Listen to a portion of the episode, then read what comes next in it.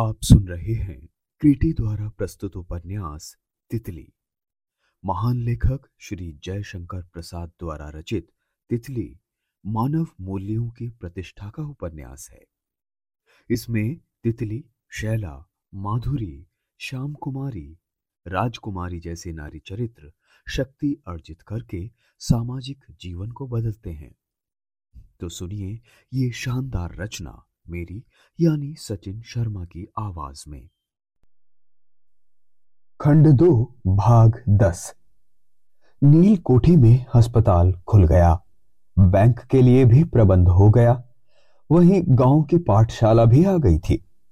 Watson ने चकबंदी की रिपोर्ट और नक्शा भी तैयार कर लिया और प्रांतीय सरकार से बुलावा आने पर वहीं लौट गए। साथ ही साथ अपने सौजन्य और स्नेह से धामपुर के बहुत से लोगों के हृदयों में अपना स्थान भी बना गए। शैला उनके बनाए हुए नियमों पर साधक की तरह अभ्यास करने लगी। अभी भी जमींदार के परिवार पर उस उत्सव की स्मृति सजीव थी, किंतु श्याम दुलारी के मन में एक बात खटक रही थी। उनके दामाद बाबू श्यामलाल उस अवसर पर नहीं आए। इंद्रदेव ने उन्हें लिखा भी था, पर उनको छुट्टी कहाँ? पहले ही एक बोट पर गंगा सागर चलने के लिए अपनी मित्र मंडली को उन्होंने निमंत्रित किया था। कुल आयोजन उन्हीं का था। चंदा तो सब लोगों का था, किंतु किसको ताश खेलना है, किसे संगीत के लिए बुलाना है, और कौन व्यंग विनोद से जुए में हारे हुए लोगों को हंसा सकेगा? कौन अच्छी ठंडाई बनाता है? किसे बढ़िया भोजन पकाने की क्रिया मालूम है? ये तो सभी को नहीं मालूम था। श्यामलाल के चले जाने से उनकी मित्र मंडली गंगा सागर का पुण्य न लूटती। वो आने नहीं पाए।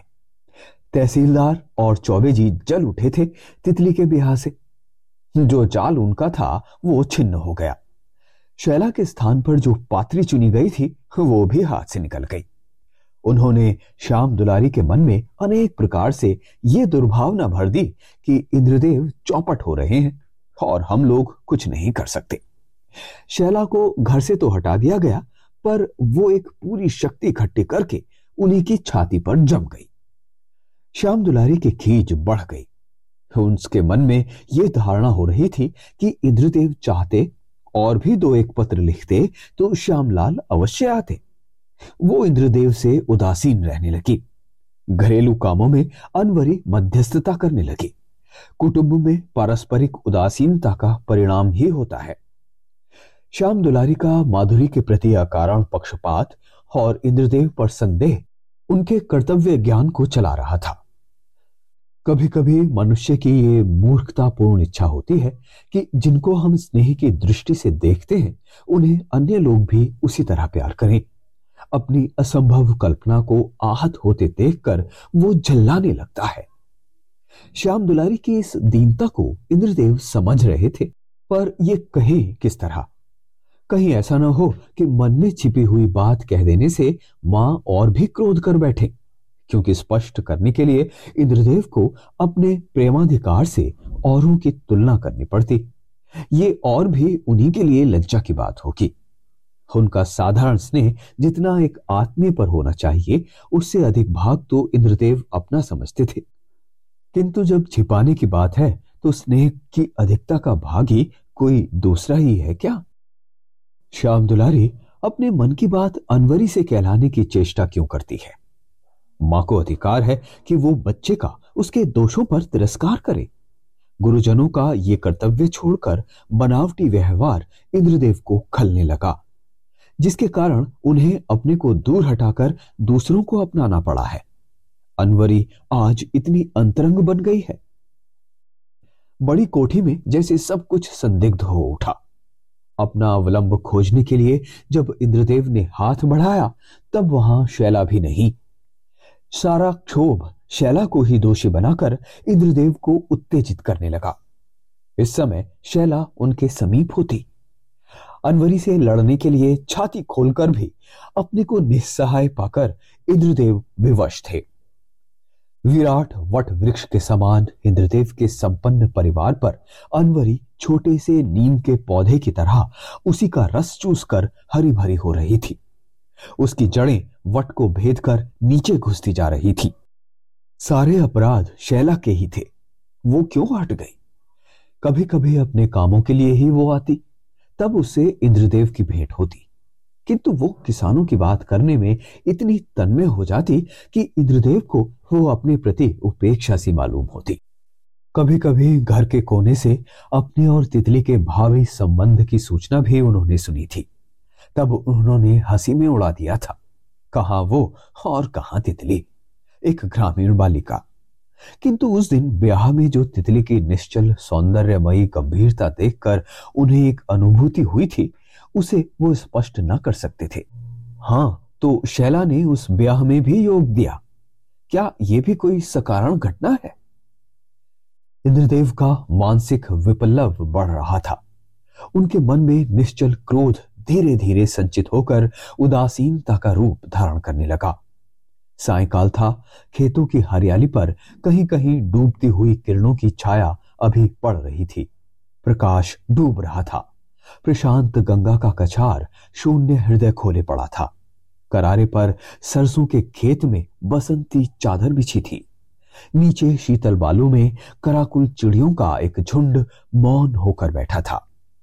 कंधों से सरसों के फूलों के घनेपन को चीरते हुए इंद्रदेव ने उस पंद विहीन प्रकृति खंड को आंदोलित कर दिया।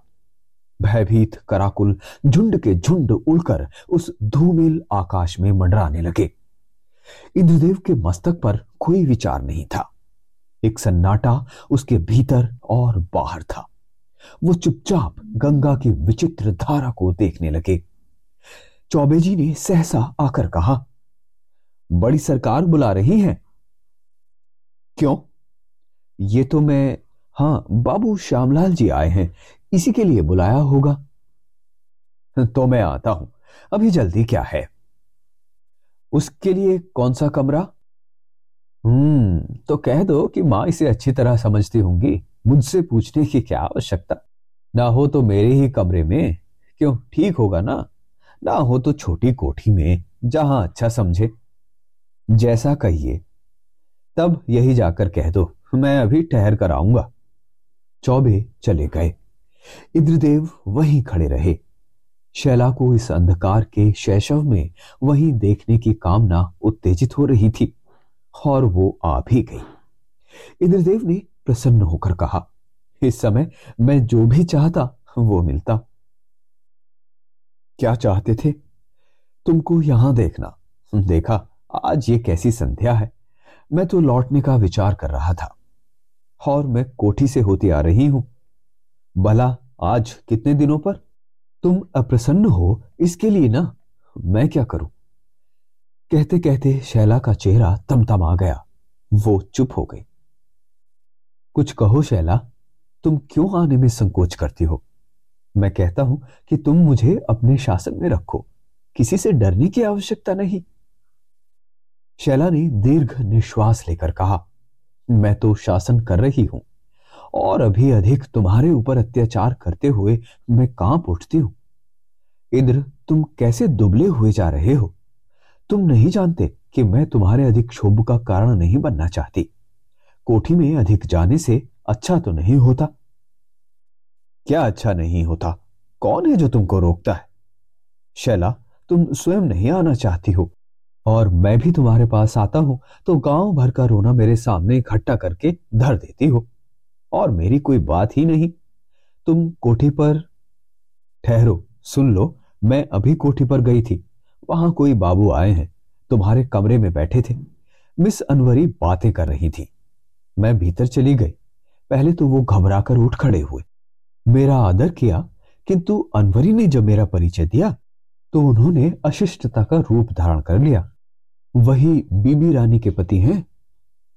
शैला आगे कहते कहते रुक गई, क्योंकि इंद्रदेव के स्वभाव से परिचित थी। इंद्रदेव ने पूछा, क्या कहा? कहो भी। बहुत सी भद्दी बातें। उन्हें सुनकर तुम क्या करोगे? मिस अनवरी तो कहने लगी कि उन्हें ऐसी हँसी का अधिकार है। मैं चुप हो रही, मुझे बहुत बुरा लगा। उठकर इधर चली आई। इंद्रदेव ने भयानक विषधर की तरह श्वास फेंक कर कहा, शैला, जिस विचार से हम लोग देहात में चले आए थे, वो सफल ना हो सका। मुझे अब यहाँ रहना पसंद नहीं। छोड़ो इस जंजाल को। चलो, हम लोग किसी शहर में चलकर अपने परिचित जीवन पथ पर सुख लें। ये अभागा। शैला ने इंद्रदेव का मुँह बंद करते हुए कहा, मुझे यही रहने दो। कहती हूँ ना, क्रोध से काम नहीं चलेगा। और तुम भी क्या घर को छोड़कर दूसरी जगह सुखी हो सकोगे? ओह, मेरी कितनी करुण कल्पना उस नील की कोठी में लगी लिपटी है। इंद्र, तुमसे एक बार तो कह चुकी हूँ। वो उदास होकर चुप हो गई। उसे अपनी माता की स्मृति ने विचलित कर दिया। इंद्रदेव को उसकी ये दुर्बलता मालूम थी। वो जानते थे कि शैला के चिर दुखी जीवन में यही एक सांत्वना थी। उन्होंने कहा तो मैं अब यहाँ से चलने के लिए ना कहूँगा, जिसमें तुम प्रसन्न रहो। तुम कितने दयालु हो इंद्रदेव, मैं तुम्हारी ऋणी हूँ। तुम ये कहकर मुझे चोट पहुंचाते हो, शैला। मैं कहता हूँ कि इसकी एक ही दवा है। क्यों तुम रोक रही हो? हम दोनों एक दूसरे की कमी पूरी कर लेंगे। शैला, स्वीकार कर लो। ये कहते कहते इंद्रदेव ने उस आर्द हृदया युवती के दोनों कोमल हाथों को अपने हाथों से दबा लिया। शैला भी अपनी कोमल अनुभूतियों के आवेश में थी। गदगद कंठ से बोली, इंद्र मुझे अस्वीकार कब था? मैं तो केवल समय चाहती हूँ। देखो, अभी आज ही वॉटसन का यह पत्र आया है, जिसमें मुझे उनके हृदय के स्नेह का आभास मिला है। किंतु मैं इंद्रदेव ने हाथ छोड़ दिया। वॉटसन, उनके मन में द्वेषपूर्ण संदेह जल उठा। तभी तो शैला, तुम मुझको भुलावा देती आ रही हो। ऐसा ना कहो, तुम तो पूरी बात भी नहीं सुनते। इंद्रदेव के हृदय में उस निस्तब्ध संध्या के एकांत में सरसों के फूल से निकली शीतल सुगंध की कितनी मादकता भर रही थी। एक क्षण में विलीन हो गई। उन्हें सामने अंधकार की मोटी सी दीवार खड़ी दिखाई पड़ी। इंद्रदेव ने कहा, मैं स्वार्थी नहीं हूँ, शैला। तुम जिसमें सुखी रह सको। वो कोठी की ओर चलने के लिए घूम पड़े। शैला चुपचाप वहीं खड़ी रही। इंद्रदेव ने पूछा, चलोगी नहीं? हाँ, चलती हूँ, कहकर वो भी अनुसरण करने लगी। इंद्रदेव के मन में साहस न होता था कि वो शैला के ऊपर अपने प्रेम का पूरा दबाव डाल सके। उन्हें संदेह होने लगता था कि कहीं शैला ये ना समझे कि इंद्रदेव अपने उपकारों का बदला लेना चाहते हैं। इंद्रदेव एक जगह रुक गए और बोले शैला, मैं अपने बहनोई साहब के किए हुए अशिष्ट व्यवहार के लिए तुमसे क्षमा चाहता हूँ। शैला ने कहा तो ये मेरे डायरी पढ़ने की क्षमा याचना का जवाब है ना? मुझे तुमसे इतने शिष्टाचार की आशा नहीं। अच्छा अब मैं इधर से जाऊँगी। महोर महतो से एक नौकर के लिए कहा था, उससे भेंट कर लूँगी। नमस्कार। शैला चल पड़ी। इंद्रदेव भी वहीं से घूम पड़े। एक बार उनकी इच्छा हुई कि बंजरिया में चलकर रामनाथ से कुछ बातचीत करें। अपने क्रोध में अस्त व्यस्त हो रहे थे। उस दशा में श्यामलाल से सामना होना अच्छा ना होगा। यही सोचकर रामनाथ की कुटी पर जब पहुँचे तो देखा कि तितली एक छोटा सा दीप जलाकर अपने आंचल से आड़ किए वहीं आ रही है, जहाँ रामनाथ बैठे हुए संध्या कर रहे थे। तितली ने दीपक रखकर उसको नमस्कार किया। फिर इंद्रदेव को और रामनाथ को नमस्कार करके आसन लाने के लिए कोठरी में चली गई। रामनाथ ने इंद्रदेव को अपने कंबल पर बिठा लिया। पूछा, इस समय कैसे? यूँ ही इधर घूमते घूमते चला आया। आपका इस देहात में यश फैल रहा है और सचमुच आपने दुखी किसानों के लिए बहुत से उपकार करने का समारंभ किया है। मेरा हृदय प्रसन्न हो जाता है क्योंकि विलायत से लौटकर अपने देश की संस्कृति और उसके धर्म की ओर उदासीनता आपने नहीं दिखाई। परमात्मा आप जैसे श्रीमानों को सुखी रखे, किंतु आप भूल कर रहे हैं। मैं तो अपने धर्म और संस्कृति से भीतर ही भीतर निराश हूँ। मैं सोचता हूँ कि मेरा सामाजिक बंधन इतना विश्रृंखल है कि उसमें मनुष्य केवल ढोंगी बन सकता है। दरिद्र किसानों से अधिक से अधिक रस चूस कर एक धनी थोड़ा सा दान कहीं कहीं दया और कभी कभी छोटा मोटा उपकार करके सहज ही में आप जैसे निरीह लोगों का विश्वास पात्र बन सकता है। सुना है कि आप धर्म में प्राणी मात्र की समता देखते हैं, किंतु वास्तव में कितनी विषमता है। सब लोग जीवन में अभाव ही अभाव देख पाते हैं। प्रेम का अभाव, स्नेह का अभाव, धन का अभाव, शरीर रक्षा की साधारण आवश्यकताओं का अभाव, दुख और पीड़ा। यही तो चारों ओर दिखाई पड़ता है। जिसको हम धर्म या सदाचार कहते हैं, वो भी शांति नहीं देता।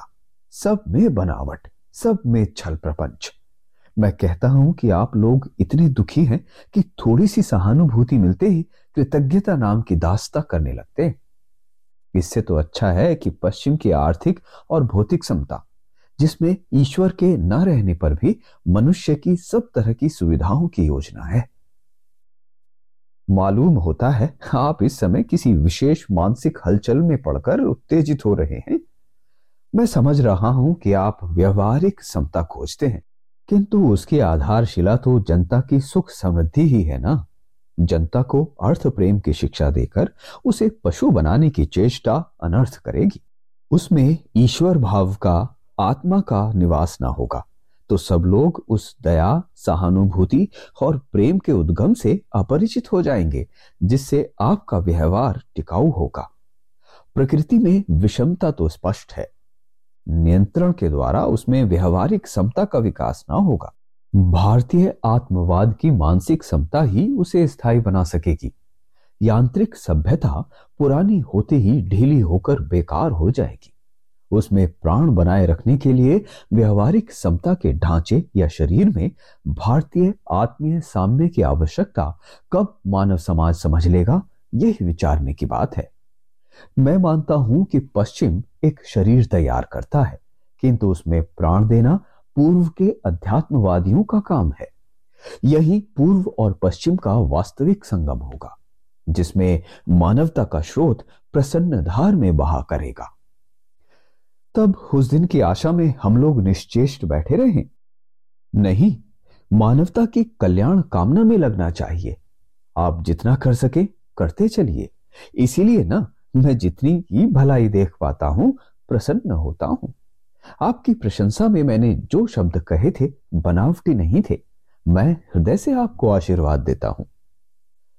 इंद्रदेव चुप थे। तितली दूर खड़ी थी। रामनाथ ने उसकी ओर देखकर कहा, क्यों बेटी, सर्दी में क्यों खड़ी हो? पूछ लो जो तुम्हें पूछना हो। संकोच किस बात का? बापू, दूध नहीं है। आपके लिए क्या? अरे तो ना सही, कौन एक रात में मैं मरा जाता हूँ? इंद्रदेव ने अभाव की इस तीव्रता में भी प्रसन्न रहते हुए रामनाथ को देखा। वो घबराकर उठ खड़े हुए। उनसे ये भी ना कहते बन पड़ा कि मैं ही कुछ भेजता हूँ। चले गए। इंद्रदेव को छावनी में पहुँचते पहुँचते बहुत रात हो गई। वो आँगन से धीरे धीरे कमरे की ओर बढ़ रहे थे। उनके कमरे में लैंप जल रहा था। हाथ में कुछ लिए हुए मलिया कमरे के भीतर जा रही थी। इंद्रदेव खंबे की छाया में खड़े रह गए। मलिया भीतर पहुँची। दो मिनट बाद ही वो झंझनाती हुई बाहर निकल आई। वो अपनी विवशता पर केवल रो सकती थी। किंतु श्यामलाल का मदिरा जड़ित कंठ अट्टहास कर उठा और साथ ही साथ अनवरी की डांट सुनाई पड़ी। हराम जादी झूठ मूठ चिल्लाती है, सारा पान भी गिरा दिया और इंद्रदेव अभी शैला की बात सुनाए थे।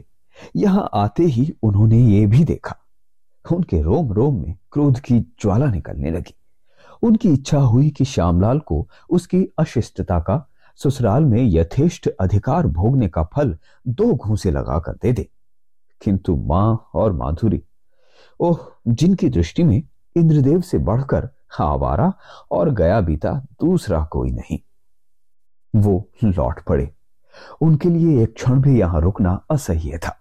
न जाने क्या हो जाए। मोटर खाने में आकर ड्राइवर से कहा, जल्दी चलो। बेचारे ने यह भी ना पूछा कि कहाँ। मोटर हॉर्न देती हुई चल पड़ी।